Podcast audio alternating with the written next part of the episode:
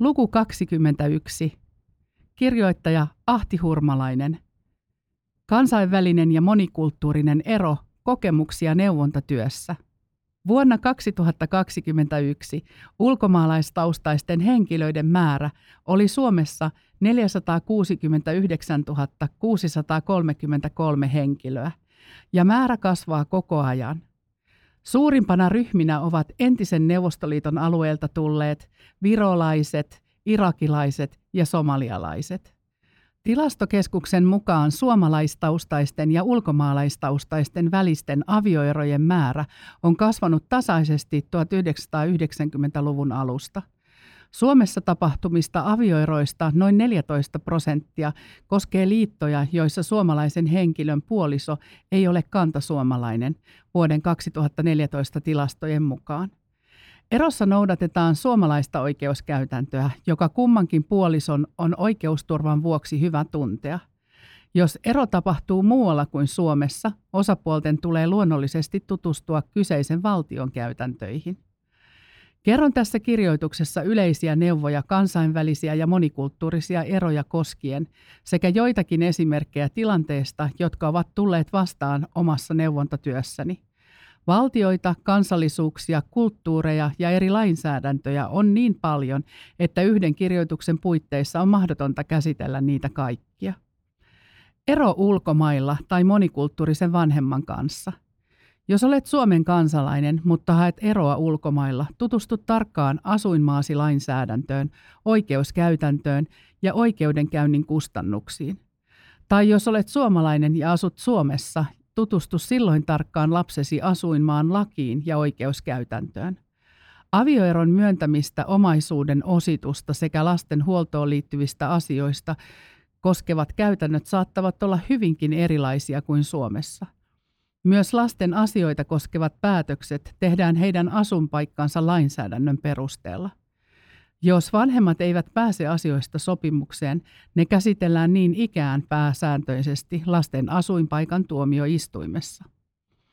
Lapsen asuinpaikka määrää lapsen elatuksen tarpeen määrän, vaikka elatusapua maksava vanhempi asuisi jossakin toisessa maassa – Lapsen elatuksen tarve esimerkiksi Baltian maissa tai Venäjällä on paljon pienempi kuin Suomessa. Elämisen kustannusrakenne rakentuu eri maissa eri tavoin. Lapsen asuinpaikka eron jälkeen.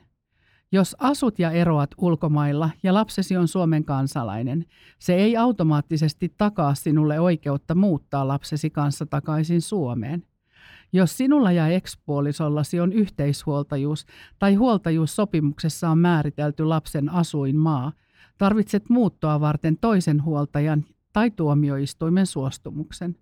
Suostumusta ei tarvita, jos toinen huoltaja ei ole pitänyt lapseen yhteyttä noin kahteen vuoteen. Lapsikaappaus. Jos vanhemmilla on yhteishuoltajuus tai huoltajuussopimuksessa on määritelty lapsen asuinmaa, alle 16-vuotiaan lapsen muuttaminen toiseen maahan ilman toisen huoltajan suostumusta määritellään lapsikaappaukseksi. Lapsikaappausten käsittelyä varten on olemassa Haagin kansainvälinen lapsikaappaussopimus. Toinen huoltaja voi hakea lapsen palautusta, mikäli sekä lapsen kaappausta edeltänyt asuinvaltio että valtio, johon hänet on viety, ovat Haagin sopimukseen sitoutuneita. Mikäli molemmat maat eivät ole sopimuksen jäsenvaltioita, ulkoministeriö avustaa lapsikaappauksen selvittämisessä. Lisäksi asialle voi yrittää löytää ratkaisua ulkomaisessa tai suomalaisessa tuomioistuimessa. Jos lähtömaan tuomioistuin tekee lasta koskevia päätöksiä, päättää suomalainen tuomioistuin, onko päätös voimassa myös Suomessa. Useimmat ulkomailla tehdyt ratkaisut tunnustetaan Suomessa. Kulttuurierojen ja eri maiden käytäntöjen huomioiminen.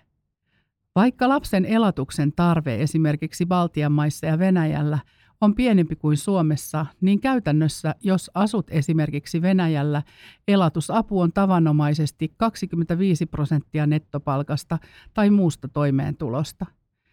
Kaikissa maissa ei ole itsestään selvää vielä, että elatusapua suoritetaan tai että lapsen ja etävanhemman tapaaminen toteutuu myös eron jälkeen. Tarinat kertovat, miten monet suomalaismiehet ovat kokeneet yllätyksen, kun ulkomaanreissun jälkeen tulee kanne venäläiseltä tuomioistuimelta.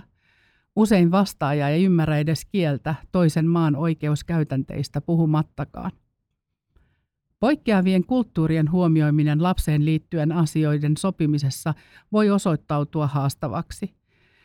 Erilaiset uskontokunnat ja kulttuurit aiheuttavat perusteen luoda erilaisia tapaamissopimuksia. Jos esimerkiksi toinen vanhempi on muslimi ja toinen kristitty, voi lapsille tulla kaksinkertaiset juhlapyhät, kun huomioidaan Id al-Fitr-juhla, joulu ja niin edelleen. Venäläistaustaisilla henkilöillä taas uusi vuosi ajoittuu Suomessa joulun pyhiin. Jossain maissa, esimerkiksi Belgiassa ja Sveitsissä, on lapsilla lakisääteinen velvollisuus vastata vanhempien elatuksesta silloin, kun vanhemmat eivät siihen itse pysty. Elatusavun määräytymisen osalta Saksassa on käytössä niin sanottu Düsseldorfin taulukko, Düsseldorfer Tabelle, jonka mukaan määritellään elatusavun määrä perustuen muualla asuvan vanhemman tuloihin sekä lapsen ikään. Esimerkiksi jos etävanhemman tulot ovat 3000 euroa kuukaudessa ja lapsi on 14-vuotias, muodostuu elatusavun määräksi 597 euroa. Tässä ei huomioida juurikaan lähivanhemman tuloja eikä menoja. Joissakin kulttuureissa erilaiset lasten huoltoon ja asumiseen liittyvät päätökset jäävät heti tai jo muutaman vuoden ikäisenä enemmän isän vastuulle, erityisesti muualla kuin eurooppalaisissa kulttuureissa. Tämä tarkoittaa sitä, että isä tai isän suku vastaa lapsista ja heidän elannostaan. Äidin asema voi jäädä pienemmäksi.